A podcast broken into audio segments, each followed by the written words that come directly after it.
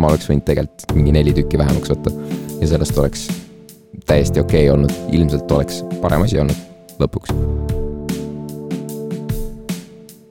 tere tulemast kuulama podcasti Kolmveerand Kauriga, tänaseks saatekülaliseks on Kirot. tere tulemast kuulama saadet Kolmveerand Kauriga, tänaseks saatekülaliseks on Kaur. Äh,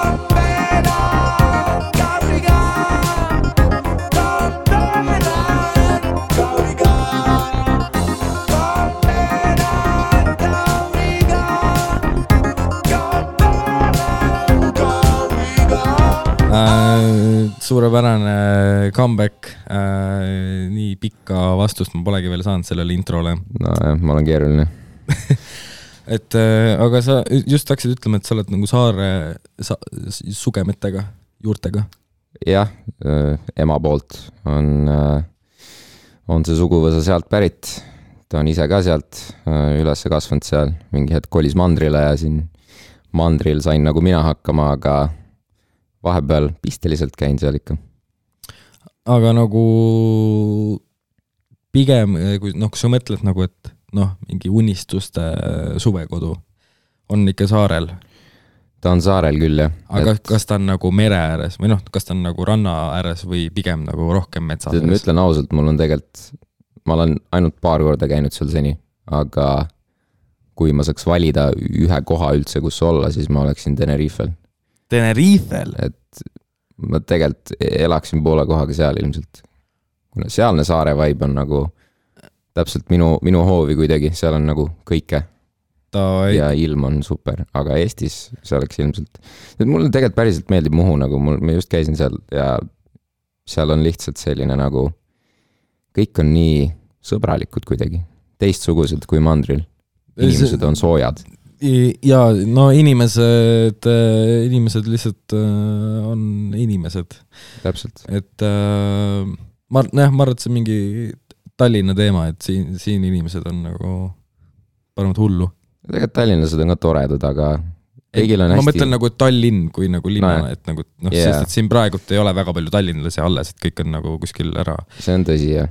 No Tallinnas on sagimist palju lihtsalt, aga võttes nagu maailma mastaabis kokku, siis Tallinn on ka päris rahulik linn tegelikult, et. jaa, äh, võr-, noh, selles suhtes absoluutselt ei saa võrreldagi mingite päris suurlinnadega. reaalselt olen mõelnud selle peale päris palju ja ma, ma arvan, et Tallinn on suhteliselt ideaalse suurusega, vähemalt minu enda jaoks, sest et kui ma nagu mõtleks selle peale, et ma peaks kuskil Londonis elama, siis sorry, aga ei, aitäh, noh. et täiesti nõus täiesti nõus. lihtsalt liiga suur, samas nagu ma võtan Tartu, jällegi isiklikult liiga väike. veits liiga väike. tahaks natuke rohkem yeah. trammiga sõita yeah. nagu. nagu no midagi on natuke juures ikka Tallinnal, et perfektne.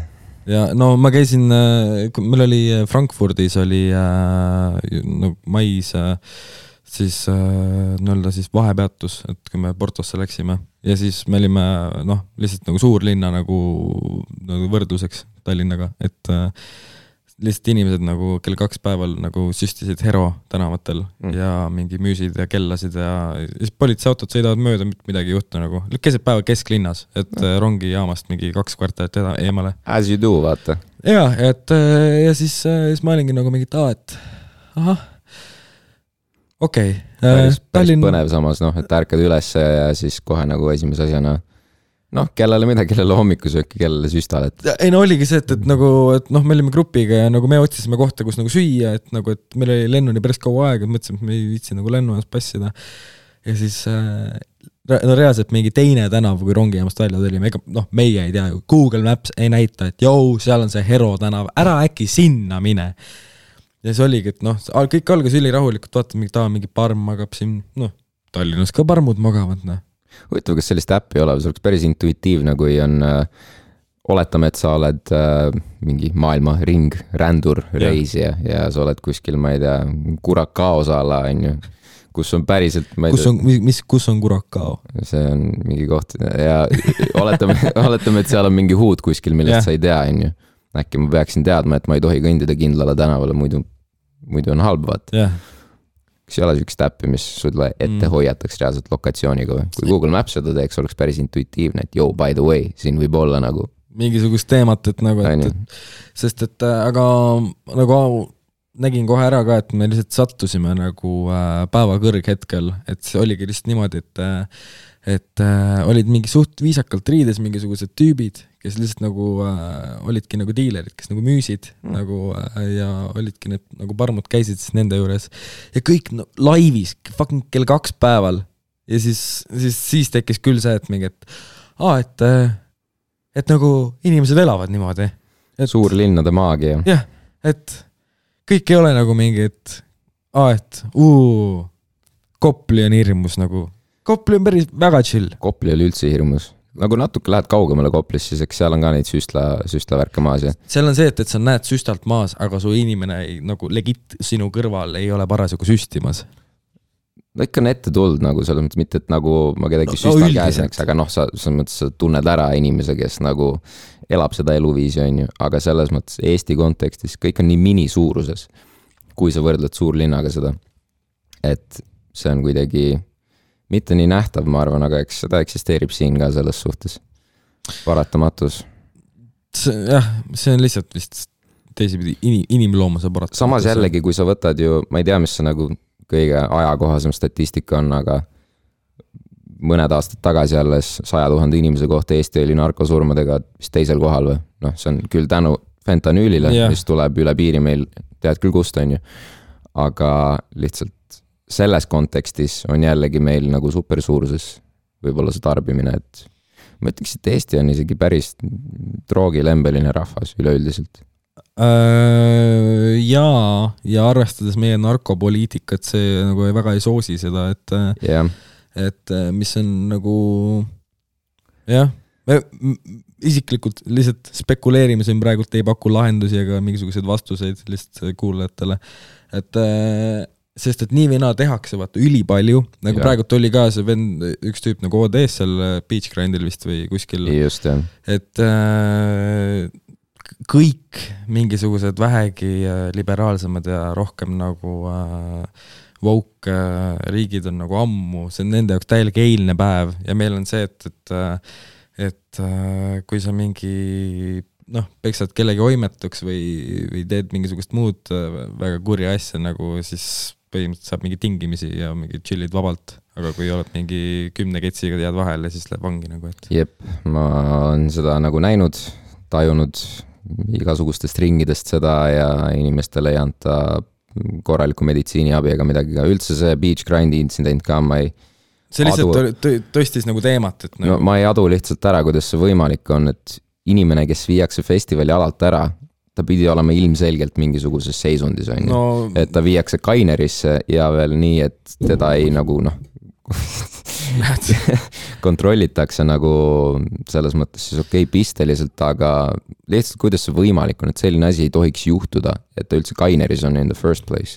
jah, et miks ta kohe ei olnud haiglas, miks ta ei olnud kohe nagu tilgutite all? et, et ma ei tea, see Eesti, Eesti kogu narkopoliitika tuleks ümber mõtestada anyway, sest et noh, kui me olime siin vahepeal nagu surmadega tipus, on ju, ja okei okay,, nagu väikediileritele ma ei usu, et joostakse nagu meeletult tormi kuskil, eks. aga oleks ilmselt aeg, kui me nagu vaatame natukene teise pilguga sellele kogu süsteemile peale ja lihtsalt äh, ajame tikuga tuld taga teistest kohtadest, ehk siis nagu võiks tegeleda selle kurva statistikaga, mitte selliste väikesulidega, ütleme niimoodi, et ähm, jah, mõned asjad on hullemad kui teised. no paratamatult nagu, et äh, aga juriidiliselt on need kõik sama hullud, et äh, et äh, kas sa seda uudist nägid, et kuidas mingisugune pensionär leidis enda külmkapp või mingist suvalisest külmkapist leidis neli kilo näffi oota. Äh, amfetamiini. jaa, suvalisest külmkapist. ja, ja et see oli, te ütlesite, et, et ta nagu, see oli mingi tupik tänav, kus oli mingi mahajäetud maja ja selle taga oli mingi külmik, ta ütles, et noh, ta ise elas seal Tupik tänavas, aga mitte vist selles majas okay.. ja ta ütles, et ta nägi mingit kahtlast nagu tegevust seal. ja siis läks vaatas, mis seal on, seal oli äh, suur äh, valge pakk aga siis nagu ma ei lugenud sellest äh, artiklist välja, noh, ma ei lugenud nii süvenenult ka, ma lihtsalt naersin terve aeg, sest et see tundus nii jabur äh,. et kas ta kutsus ise endale politsei või nagu, no vist kutsus ise endale politsei või nagu teatas vähemalt sellest. aga siis seal tekkis mingisugune kohtu case edasi ja tuli välja, et see tüüp on nagu mingi äh, kahe tuhandete algusel või üheksakümnendatel äh, jäänud vahele mingi kolmekümne kilo amfetamiiniga. et seal oli mingisugune selline nagu liin ja siis sellepärast nagu üldse tekkis mingisugune kohtu case või mingisugune asi, no taaskord öö, lihtsalt nagu lugesin artiklit ja sirvisin nagu ei, võib-olla ei ole väga oota, aga siis see kohtu case oli nagu tema vastu? ja, ja tema vastu, et, et, et no, see, et see on ikka tema oma, noh, ma ei teagi, et see vist on nagu aktiivne nagu, et, et aga miks, okei okay,, tal on neli kilo näffi kuskil külmkapis, miks ta peaks endale politsei kutsuma või nagu, mis liigutus see on? Miks sa seal külmkapis olid või nagu, et mis, ei, mis teetrop see oli või? äkki ta ei tahtnud sellest lahti saada ja siis äh, tundus loogiline, nagu noh. No ja, ja, ja, ja. aga samas ma eeldan, et ta kulutas raha sellele, kui see seal oli juba, kui see tema kui oma. see, kui see oli tema oma, mis. spekuleerime. jah, et äh, aga lihtsalt nagu see oli nii naljakas, et et out of all the people nagu seesama tüüp, kes nagu mingi kolmkümmend aastat tagasi jäi mingi mitmekümne kiloga vahele et äh.... mees, ma oleks selle külmkapi ukse sama kiiresti tema positsioonis kinni tagasi pannud ja minema läinud ma, ma oleks lihtsalt nagu äh, no mi, mi, mida iganes nagu, et äh, lihtsalt ma ei tegele. ei jah äh, huvitav, kuidas nagu noh, ma ei tea, mis selle keemiline valem on nagu, et kuidas seda nagu äh,, et kas see on nagu vees lahustuv ka nagu, et, et et kas nagu, et kui ta oleks leidnud selle ja ta oleks tahtnud sellest nagu lihtsalt lahti saada siis nagu, mis oleks olnud nagu kõige optimaalsem võimalus nagu? no mina ei tea, ma arvan, et see ei ole kõige keerulisem, mingi kaeva maa sisse suur auk ja no jaa, aga viska nagu... mulda peale või nagu selles mõttes, et viska lõkkesse, mida iganes nagu. ei, ei ma, ei no ma lihtsalt mõtlen, et aga see on ikkagi nagu täielik keemia nagu, siis see nagu ikkagi nagu teeb loodusele tämmi. et kui sa viskad mingi mis see neli kilo näffi kuskil mulla all ikka teeb mõtle mingi mutt, mõtle rahulik mull, mullamutt okay tšillib siis ta ei ole nii rahulik just, tšillib ja mõtle pärast seda aeda, see on ainult need künkad, siis mõtled, okei okay,, aed äh, täpselt selle äh, hunniku koha peale nagu ajas see mutt selle augu, nüüd on see muld sealt üleval, nüüd on äh,, sealt tulevad välja vihmaussid, kes on samuti nähvised. siis tuleb üks siil, noh, juožek, tuleb, kõnnib, kõnnib, kõnnib, vaatab, tore vihmauss sööb selle vihmaussi ära ja mis nüüd sellest siilist saab? aga see kõlab, see kõlab nagu mingi väga hea anekdoodi algus, et tuleb kuskilt üks nähvis peaga siil ja siis midagi, midagi juhtub. aga samas ma olen nüüd, ma olen nüüd äh, väga tõsiselt huvitatud, et mis saab, kui üks mullamutt on nähvis ja nagu noh. aa, et mis see kadalipp on või, et, et kus see jõuab? No, okay. ei, mis ta tegema hakkab lihtsalt noh. et kui ta on nagu, ma arvan, et ta lihtsalt kaevab ülikiiresti nagu, et, et mees kobestab mulda nagu täie pauga, täie pauguga. jõhker nagu,. ja siis sureb ära väga kiiresti. Probably jah. et et jah, mis oleks taaskord mingisugune põnev asi, mida paberi peal nagu mõelda. järgmine kohtu case minu vastu, et minu aiast leiti mingisugune surnud mutt, kus oli väga palju amfetamiinijääke sees. ma ei tea, kust ta sai siia tulist. nina ots oli ka valge veits veel. nina ots oli ka valge veits, ei olnud roosa enam. et, et jah, aga tegelikult sa oled tulnud siia täna üldse, et Kirot on, on muusik äh,, äh, räppar äh, ja ma mõtlen, kas sa nagu mingisugust tead veel mingit sõna äh, sinu kohta mm.? intellektuaal uh,. intellektuaalomand. intellektuaalomand. see on minu definitsioon. et uh, uh, jah. sest et sa produd ka ju uh,? jah, selles suhtes uh,, aga pigem endale nagu sahtlisse praegu mm, mm. praeguse seisuga, et see produtseerimine on sihuke uus avenüü, mida ma avastan, kui ma ei suuda kirjutada, siis see on hea selline ploki vältija, aga produtsendiks veel. no samas nagu, eks, eks ma enda lugudes ikka teen asju ümber pidevalt, selles mõttes seda saab kindlasti produtseerimiseks nimetada, et poole kohaga see ka, jah. ja sa ei ole muusikat nüüd väga kaua teinud vist? no mitte meeletult. et äh... täna ma olen kakskümmend seitse, ma vist alustasin, kui ma olin kakskümmend kaks. Kakskümmend üks, kakskümmend kaks, ma ei tea, mul on nagu see counter on mu peas olnud juba suhteliselt. ehk siis um, umbes nagu mingi viis-kuus aastat, kuus aastat tagasi. midagi, midagi, midagi sinna kanti. et, äh, et, et see on juba siis, kui nagu väga paljudel on nagu mingisugune portfoolio juba ette näidata. oo oh, jaa, äh, selles suhtes, et nagu täna, kui sa võtad ju ütleme, Eesti nagu noored talendid, tähed, äh, siis. nagu näiteks? No siin meie praeguse generatsiooni Pluutod, Villemid, Killingud, selles mõttes nad on kõik kuskil seal vanuseringis, kus ma olin, kui ma alustasin hetkel, et noh, selles mõttes ma tahaks, et ma oleks varem avastanud selle endas, sest et kes teab, kus ma siis juba praegu oleksin, enda arengu mõistes just. kuna viis aastat ei ole üldse pikk aeg, et see kümne tuhande tunni reegel nagu kehtib üldiselt, et et ma nagu praegu vist hakkan jõudma umbes sinnakanti. No ilmselt ma olen ületanud selle, ma tahaks loota aga, aga alles nüüd sa hakkad aru saama nagu viie-kuue aasta möödudes, et mida tegelikult teha nagu võiks ja ma arvan, et nagu see optimaalne tegevus hakkab tegelikult alles kümne aasta jooksul mm. -hmm. et see ikka võtab maru kaua aega uh,. no jaa, aga see on ikkagi mingisugune lõputu protsess, et, et uh, on ka neid, kes, kes ka pärast kahtekümmet aastat ei tea täpselt, mida teha ja, ja, ja kuskil nagu chill ivad, et või siis on just need, kes tulevad ja, tulevad ja teevad nagu, et teevad, teevad suure pauguga. no tähtis on lihtsalt teha, ma arvan. jah et.... ja järjepidev olla. just see järjepidevus on see, mis on see trikikas osa nagu, et sest et albumi kureerimine juba, see on ju sinu esimene album kaheksateist lauluga. kaheksateist laulu on päris palju.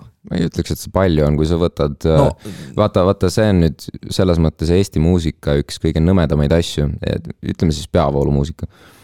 Mm, et kui sa võtad, see on tingitud natukene sellest, et meil on väike turg, et kui on näiteks mingi keskmise USA räppari plaat, siis seal on lihtsalt nagu inimeste maht on nii suur, et loo peal on vabalt kakskümmend viis kuni kolmkümmend lugu ja see on täiesti normaalne, normaalses suuruses plaat.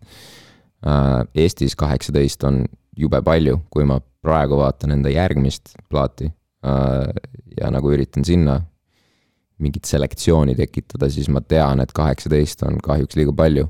sest et ma näen seda selle esimese pealt, et no, ma oleks võinud tegelikult mingi neli tükki vähemaks võtta ja sellest oleks täiesti okei okay olnud, ilmselt oleks parem asi olnud lõpuks.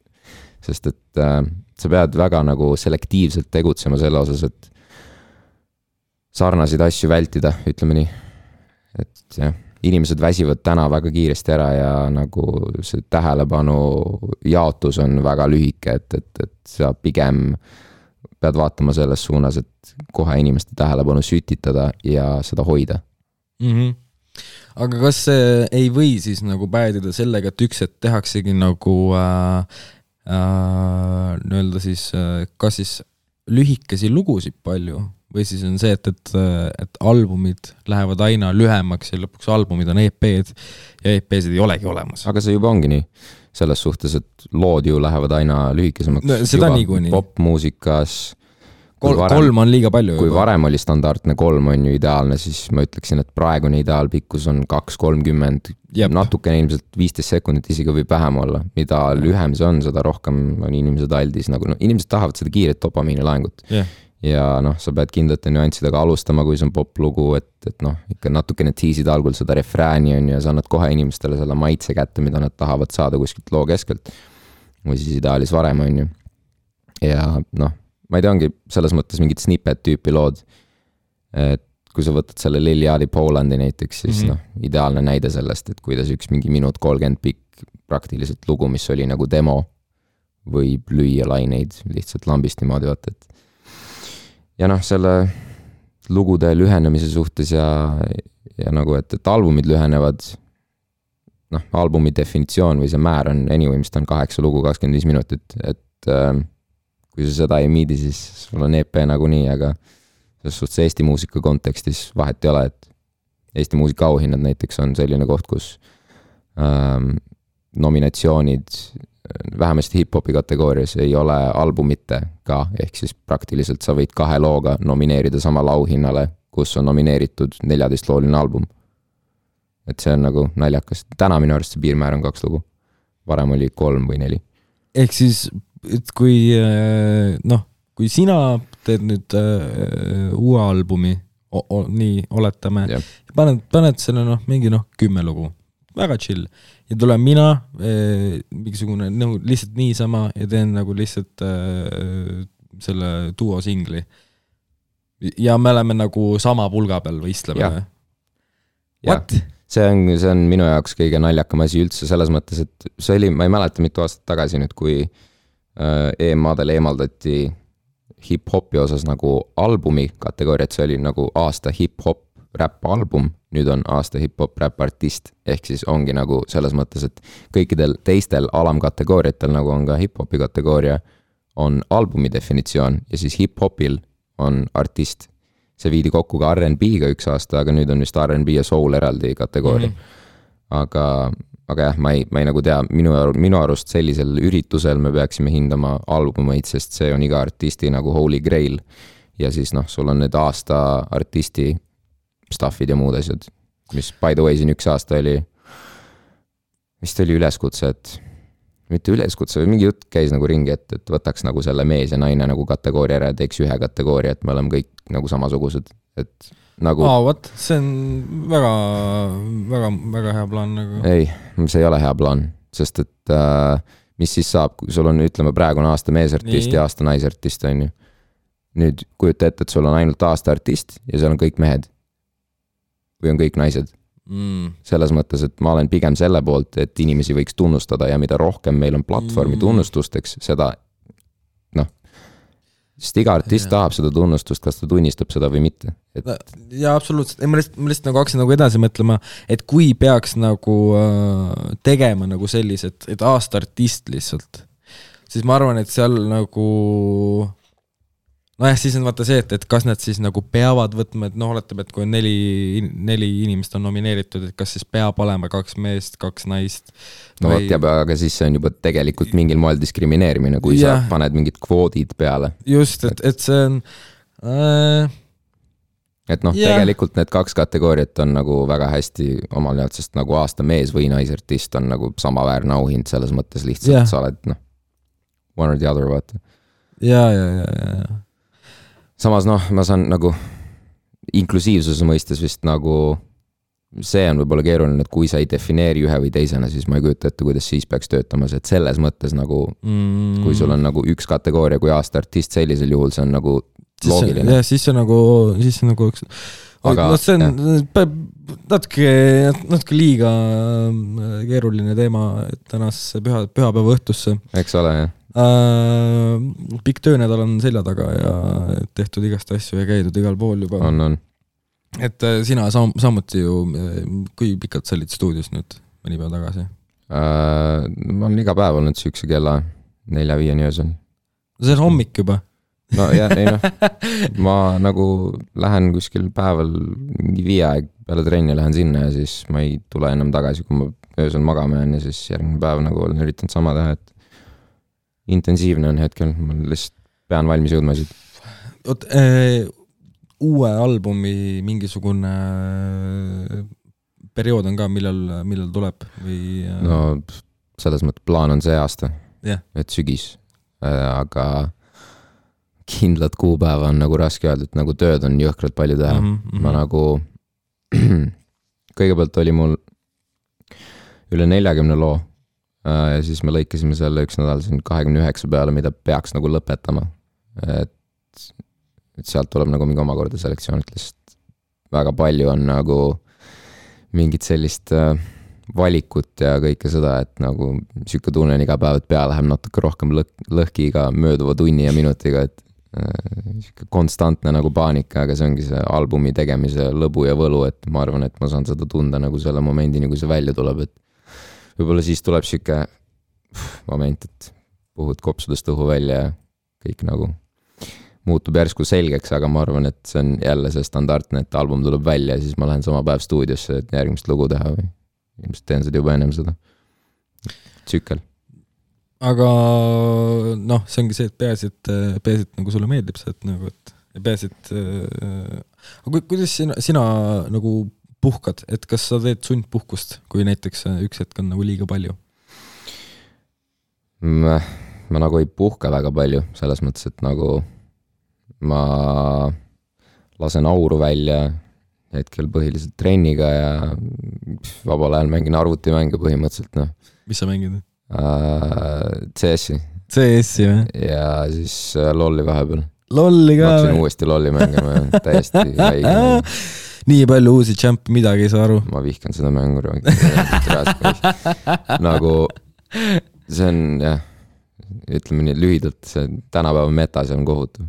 see, see on jube, see on jube. ära rikutud TFT äh, ka täiesti mõttetu asi nagu. seda ma ei ole isegi väisanud. no sellest ei saa ka midagi aru, seal, seal on uh, uued uh, metad mingisugune kahe nädala tagant nagu no, kogu, kogu aeg nagu mingid. kas see on see telefonis mängitav või? ja, ja, ja telefonis saab ka.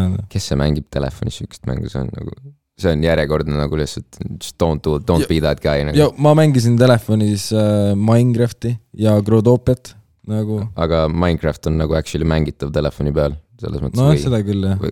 noh, nagu selles mõttes, et nagu mingi loll ei ole sama asi seal, vaata. no ei no jah. It ain't the same, see on nagu see, et ma võtan mingi FIFA lahti, FIFA Mobile'i ja siis ma olen nagu kunn vend, et. nojah, sa ei saa mingeid kombosid teha küll. seda pole ammu mänginud. FIFA, FIFA-t või? ma olen FIFA kaks tuhat, ei mu esimene FIFA oli üheksakümmend üheksa. üheksakümmend üheksa? jah. ja siis null kolm oli sihuke esimene tõsisem. Mm, ja sellest ajast peale ma olen kõiki omanud nagu null kolmest peale või? jaa, kakskümmend aastat järjest. What? ehk siis sul on lihtsalt suur torn nagu FIFA mängudega kodus või?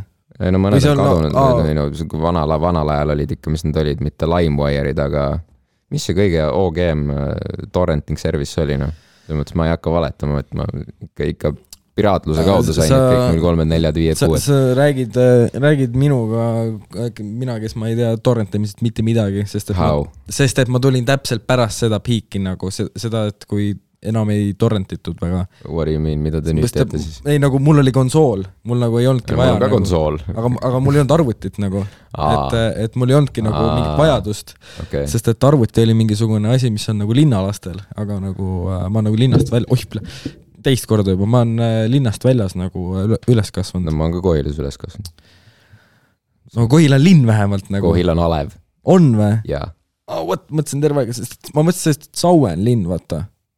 Äh, kusjuures päriselt, Saue on linn. Cap.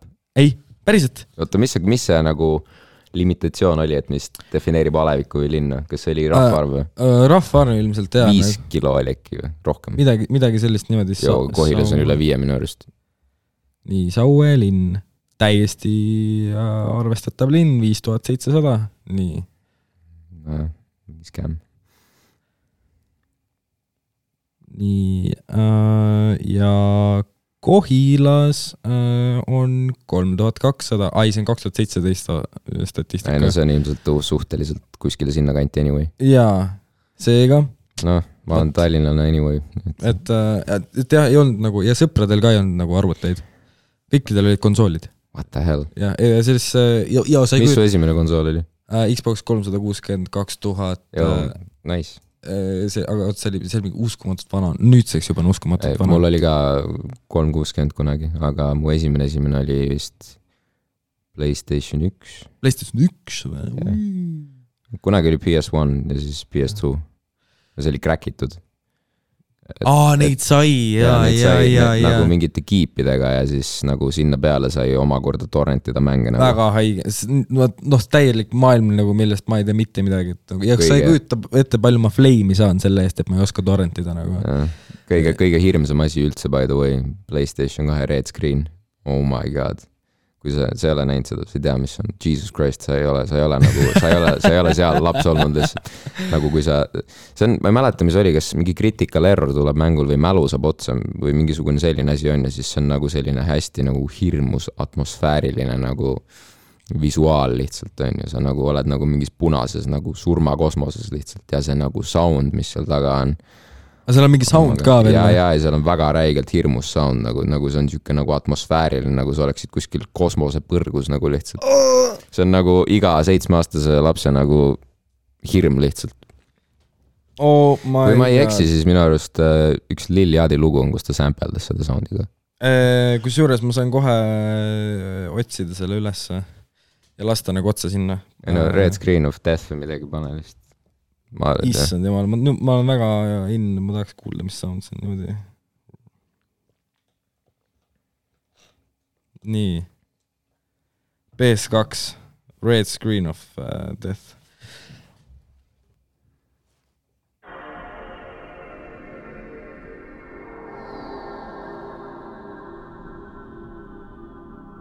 ma ei mäleta, kas see oli sinise.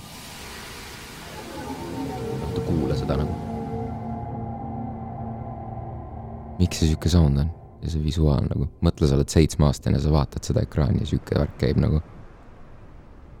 miks nagu? ma oleks täiesti, ma arvan, ma hakkaks nagu mingi, nutma hakata. kuula seda. miks nagu? kas nende eesmärk oli lapsi hirmutada või? please insert a Playstation or Playstation two format disk. ja siis on siuke sound ja mingisugune väga creepy upside down vibe, punane visuaal. reaalselt mõtle, et sa oled kuskil kell kolm öösel mängid midagi ja siis see asi tuleb ette lihtsalt nagu üksi kodus ka. oh my days. GG Never Again. nii, aga sul tuli just uus singel välja, Viha, mille, mis tuli ka muusikavideoga ja muusikavideo väga bängar, väga tuus, mulle räigelt meeldis, Martin Lauri pani hullu kaameratööd. Fucking uskumatu Tom on äh,. tubli poiss jah. et, et mul, mulle nagu tõesti nagu väga, väga meeldis, sest et äh, ma ei ole suur muusikavideote vaataja äh,, sest et äh, kuna see on muusika, siis mina, mul ei ole vaja sinna visuaali juurde lihtsalt, aga seda on alati väga tore vaadata, eriti kui see on nagu äh,, nagu hästi tehtud ka. Ja siis äh, eelmise singli, mis tuli koos äh, Pluto ja Aropiga, astun sisse. astusin, astusin Jah., astusin sisse. see, see oli ka väga naljakas muidugi. kas see oli siis RuneScape äh, reference või? ei, see oli PS1 referents, PS1, aa okei, okei siis. meie varasemad videod individuaalselt ja tegevused. Ja ei no, noh, lihtsalt, lihtsalt see Mm. vibe, ma mõtlesin, mõtlesin, kas see oli nagu see on PS, PS1 jah, PS1 jah, kuigi RuneScape oleks hea tükk olnud. et aga lihtsalt nagu jaa, taaskord, kes see animeeris selle? Bert Anton, davai, davai, sest see oli ka noh, tõesti, ma vaatasin seda, ma olin nagu mingit hilarious, fucking naljakas lihtsalt nagu, et äh, ta tegi haiget tööd seal, aga see on ikka jõhker nagu, ma kujutan ette. midagi ma, väga teistsugust. ma kujutan väga ette, soovitan vaadata mõlemat videot, mõlemad videod Youtube'is olemas äh, saadaval. Pange like'i ka, et äh, võiks panna like'i küll, mulle üldse tundub, et tegelikult muusikavideosid või no see Youtube'i tarbimine, noh, ta on muutunud selles mõttes, et me hakkame minema Soome mudeli poole muusika tarbimise suhtes, et mis on Soome mudel? kui sa jälgid Soome numbreid, siis äh, Soomes on Spotify palju kasutatum äh, võrreldes Youtube'iga, et äh, lihtsalt põhilised kuulamised ja striimid jooksevad Spotify'sse ja Youtube'is on klikke nagu palju vähem. Eestis oli mingit aega Youtube rohkem kasutatud, hetkel tundub, et Spotify trumpab need numbrid üle.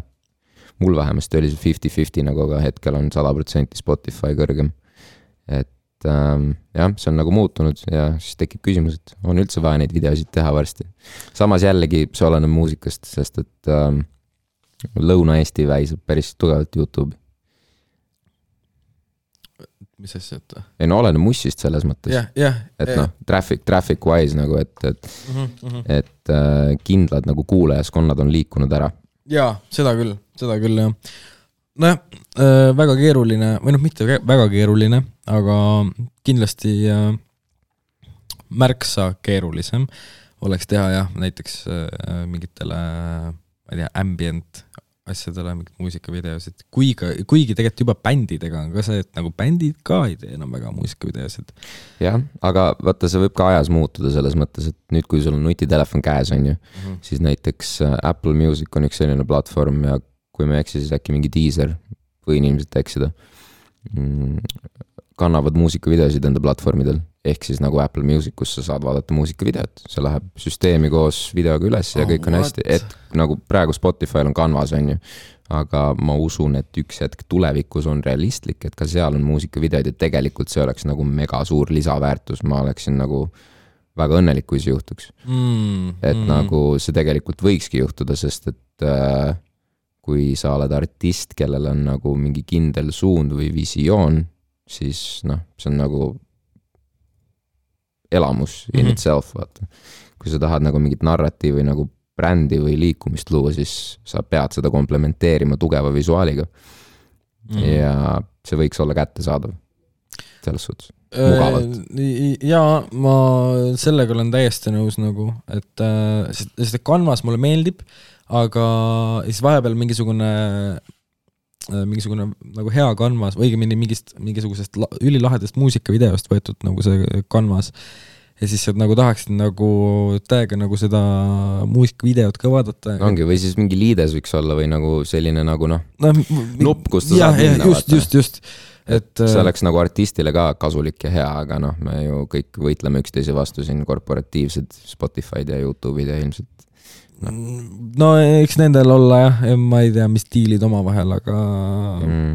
et äh, sest et mis on väga, väga nagu huvitav, on see, vaata, et noh, kui Rogan läks äh, Spotify'sse, Joe Rogan, siis koos videoga ja ma olin, no panin käima, vaatasin video läks käima, ma olin šokis. oota, ah? ja Spotify's näitab nagu Joe Rogani podcast'i Sorry. nagu videot, jep. ja ma olin nagu täiesti mingi, mis asja. Nii et the future is now, järelikult ma arvan, et mingi plaan on nagu käigus, et see muusikavideo teema tuleb, see oleks nagu väga tugev lüke Spotify poolt üldse. ja see on ääretult vajalik sest et eh, noh, paratamatult see on kõige kasutatuv, kasu-. kasutatavam. kasutatavam, jep, aitäh äh,. platvorm üldse nagu muusika jep. kuulamise jaoks. Kuigi see on nagu natuke halb, sest et jällegi need nagu streaming payout'id on jah, et naeruväärsed. Neid, no õigemini neid ei ole põhimõtteliselt. no et, jah, äh, selles mõttes, oleneb jällegi, selles mõttes, kui sa oled väga kuulatud artist välismaalt või ka Eestist siis see on ikkagi arvestatav summa, mis sealt võib sisse ilkuda, aga noh, ta ei ole midagi, millega sa ära elatud Eesti kontekstis Jep. väga üheksakümmend üheksa koma üheksa protsenti määral. Tommy Cash ja uh, uh, kes veel? No tegelikult ma ei tea, mis need kindlad numbrid tal on, aga Nublu võib isegi pretendeerida ah, ka jah, sinna selles mõttes, et oletame, et sul on noh, ma ei tea, kui sa pull'id ära miljon striimi kuus, siis, siis on okei. Okay siis see on hästi nagu. siis on enam-vähem nagu safe. ei no siis, siis sa teenid ikka nagu mingi kolm kilo sisse nagu vähemalt, realistlikult, et et see on nagu okei okay,, aga noh, need numbrid on suhteliselt müstilised, et Eestis neid saavutada, sa oled nagu, kas oledki üks miljonist või, või erand. ja üldiselt siis sa oled ka label'i all nagu. jah, jällegi. et äh, mis, mis tähendab nagu veel nagu lisatasusid, et äh, ja, ja sinule endale kätte ei jõua nii palju, et äh, absoluutselt, aga nojah, eks see, noh, see, eks see on ikka vana tõde, et noh, nüüd on nagu vastupidi, et, et enne kui nagu müüdi albumeid mm, -hmm.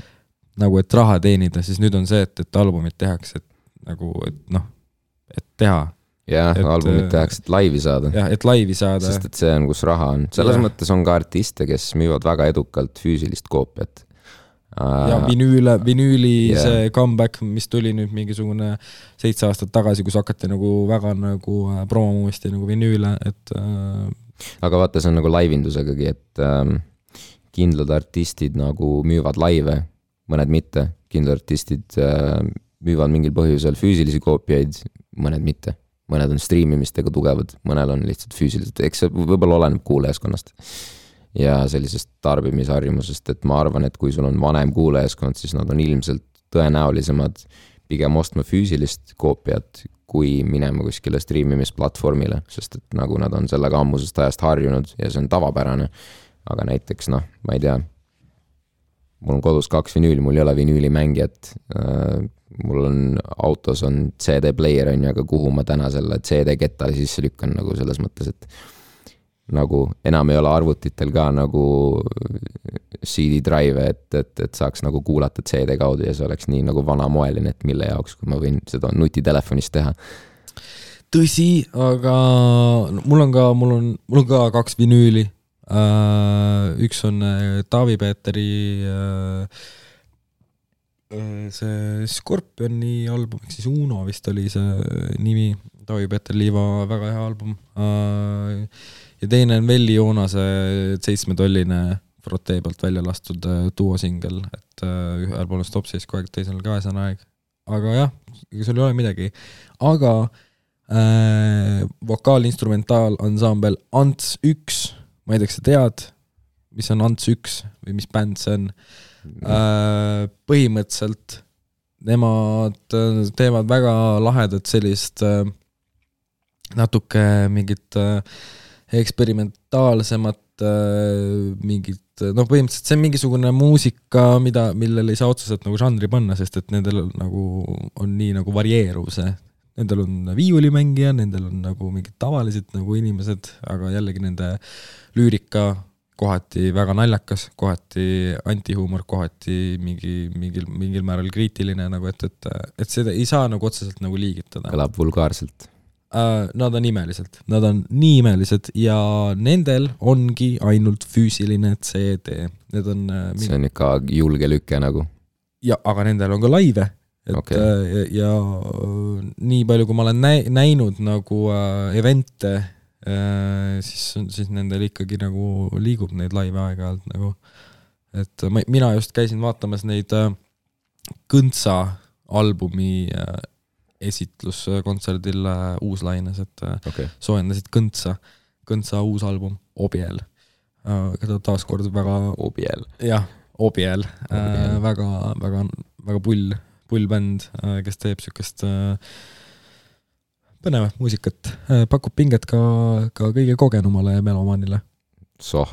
ütleks niimoodi. see on päris hästi müüdud, ma ütleks, nüüd, nüüd, nüüd ma olen jällegi huvitatud. jah, et äh, aga taaskord nagu ei leia väga nagu platvormidelt, et äh, tihtipeale mingid inimesed on kolinud üldse kuskile Bandcampi nurgatagustesse või. see on minu jaoks imelik, et nagu ma ei tea, Bandcamp on nagu nii low-key koht, kus enda muusikaga olla, et, et ähm, nagu täna, täna on veits lihtsalt see selline sink or swim minu arust üldse muusikamaastikul, et et, et, et sa kas nagu tuled uute asjadega kaasa või siis sa võid jääda sinna ohtu, et nagu sa kaod kuskile sumina keskel ära lihtsalt, sest seda suminat ja kära on nii palju, et ähm, sa lõpuks ei mahu inimeste valikutesse lihtsalt sisse.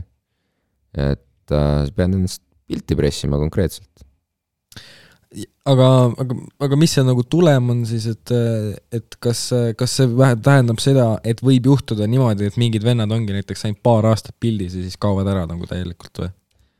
ei, see, ma arvan, ikkagi on selles mõttes küsimus selles, et mis muusikat sa teed ja kuidas sa seda müüd.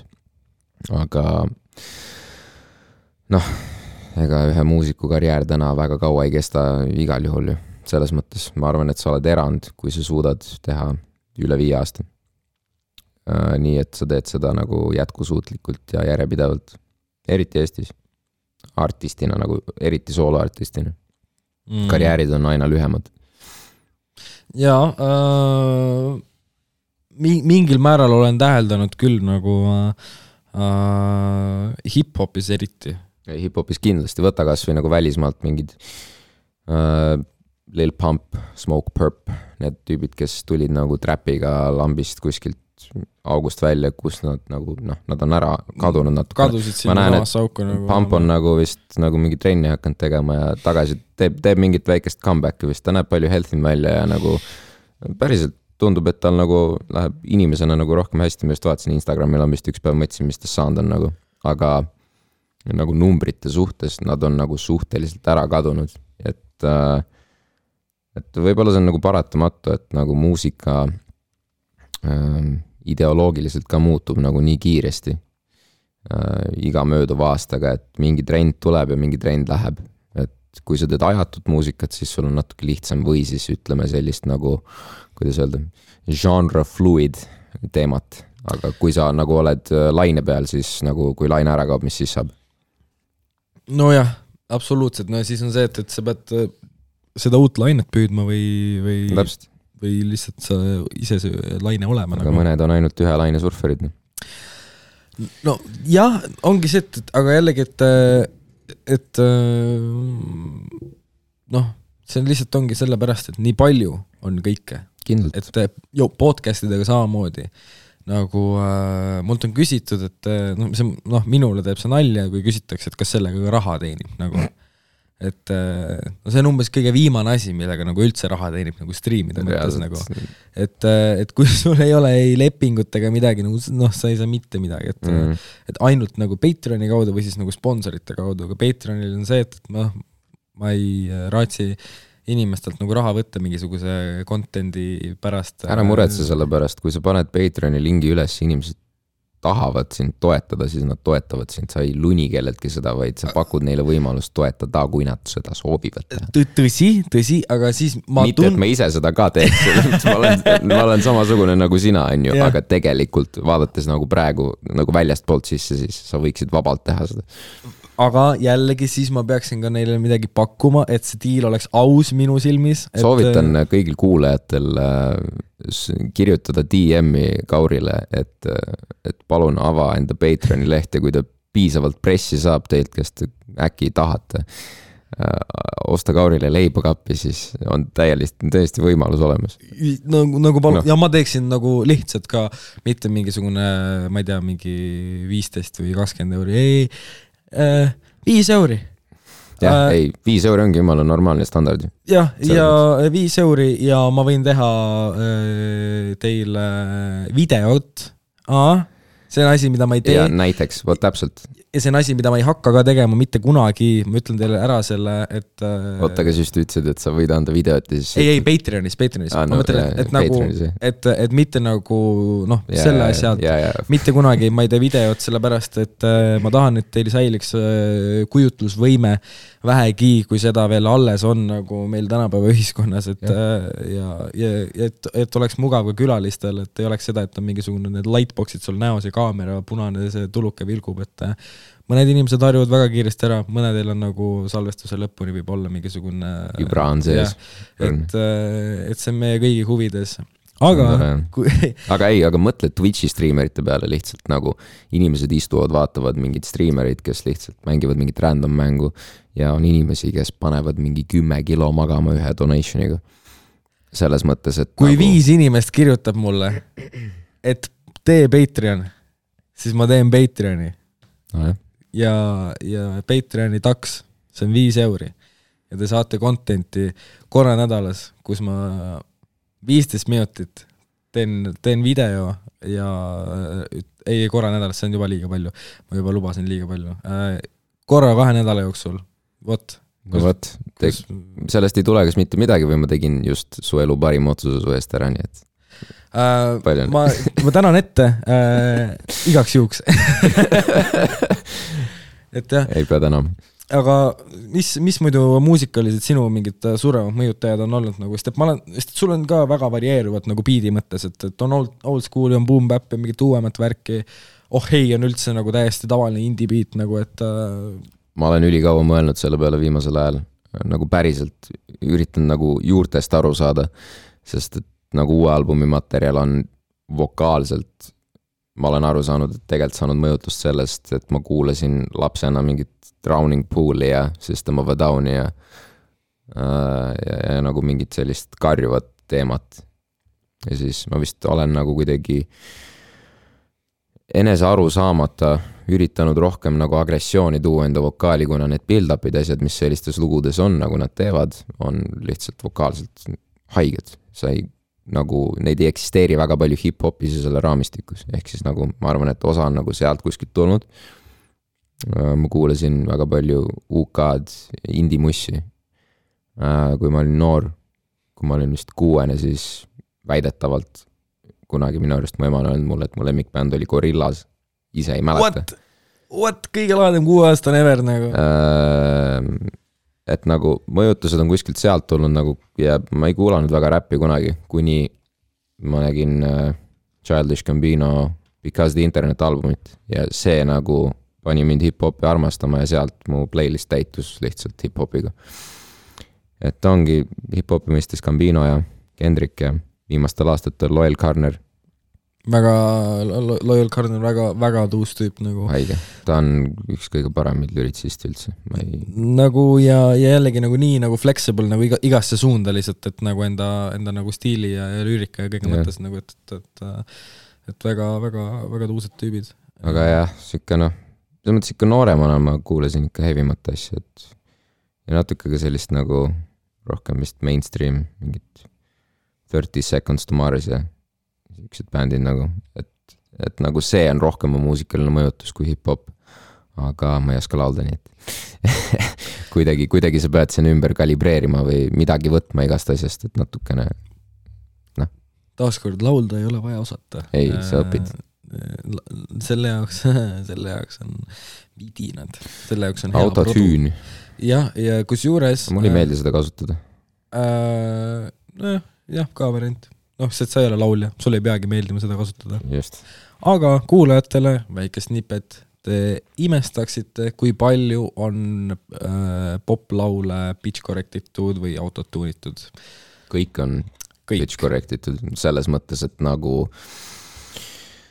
noh kõige paremad lauljad ka, need on pitch correct'id, see lihtsalt annab nagu ekstra natukene juurde ja kui laulja ütleb, et ta ei taha pitch correction'it, siis usu mind, et selja taga ta engineer ilmselt pitch Alati. correct'ib anyway ära yeah..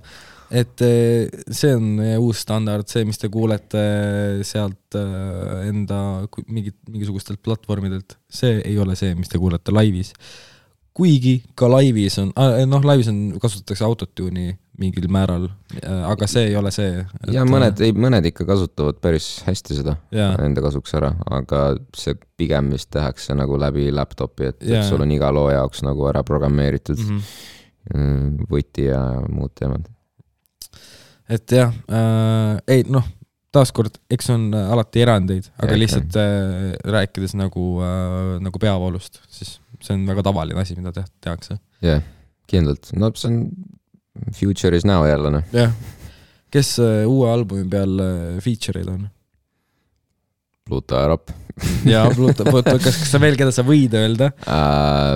tead, ma ei tea praegu, mul nagu on suht palju materjali. või sa lihtsalt, või, või on mingisugused asjad on nagu nii lahtised, et sa pigem, pigem...? mingid asjad on väga lahtised ja ausalt öeldes mul on väga palju soolo stuff'i seal mm. -hmm. et nagu et jah, praegu nagu, ma isegi ei tea, nagu noh, there is people in the pipeline mm, -hmm. aga midagi pole nagu tehtud veel, seal on nagu mõned, mis oleks ahetama panevad, kui nagu saaks ära teha, aga jumal teab, selles mõttes, et nagu praeguse seisuga ma olen suhteliselt lonely boy seal, aga ma arvan, et ma mõned sõbrad ikkagi nagu kühveldan kaasa, et nagu sihuke reunion tour teha või midagi mm. -hmm. aga kes, kes oleks nagu keegi, keda sa nagu, kellega sa tahaksid feature'it teha nagu, lihtsalt, lihtsalt mingi nimi. võib-olla Eesti, võib-olla välismaa, võib-olla mõlemad. Eestist ma olen nagu teinud kõigiga ära. kellega, kellega tahaksid, jah? kellega ausalt öeldes tahaks nagu. et ähm,, et ma ei, ma ei nagu, ma ei kujutagi enam ette, sest et kõik nagu räpi kontekstis inimesed, kellega oleks võinud teha koostööd, mida ma ette kujutasin, nagu need on kõik juba tehtud ja nagu mitte et nagu kuidagi nagu valesti kõlada, on ju, aga, aga lihtsalt nagu ma olen väga privile-, priviligeeritud olnud, et seda ma olen saanud teha nii-öelda. Eesti kontekstis noh, selles mõttes muusikaline kroonjuveel Liis Lemsalu võib-olla selles mõttes, et pole veel lugu teinud temaga, vaat äh,. välismaa suhtes, no kui ma saaks valida. Serge Tankian mees. kes? Serge Tankian Serge. Pole kuulnud ka. Are you insane? System of a Downi solist. krussis no, juustega. ma ei, ma, ma tean, et see on see mingisugune Balkani välimusega tüüp, nagu ma ei ja, tea, mis ta nimi Serge. on. ja, aa, davai, davai. ta on nagu pff, lihtsalt uskumatu. ta on väga mental, äh, pluss ta oskab ka räppida. või ongi viimasel ajal ma olen kuulnud hästi palju Papa Roachi, et Papa Roachi, Papa Roachiga oleks fucking äge teha, nad, neil on jumala palju, äh, kusjuures nagu ma sain nagu aru, et nagu Bedwetters kõlab väga palju nagu Papa Roach, kui sa kuulad viimast albumit.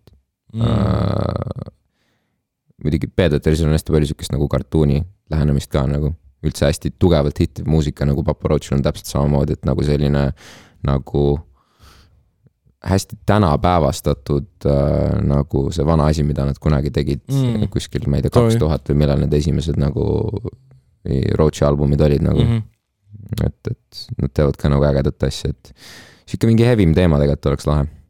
okei okay,, okei okay.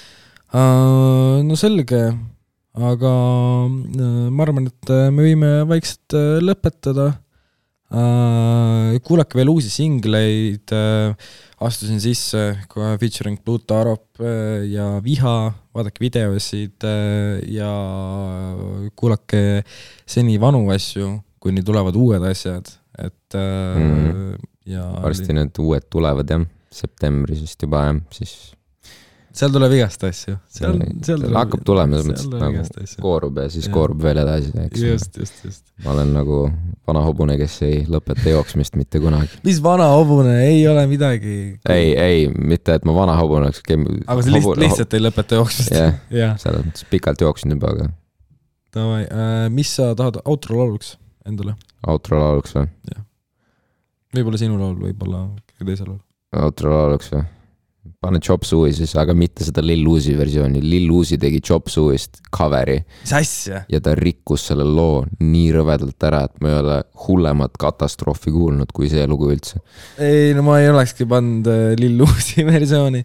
ma ei tea, kes talle lubas seda nagu, aga palun, palun pane see originaalne. nii, okei okay, uh.... lihtsalt konteksti mõistes kuula CS Lil Uzi viimasel okei, okei. Äh, läheb peale Soadi või siis System of a Downi ja Chop Suey. Äh, aitäh, et sa tulid. ja aitäh kuulamast. ja aitäh kuulamast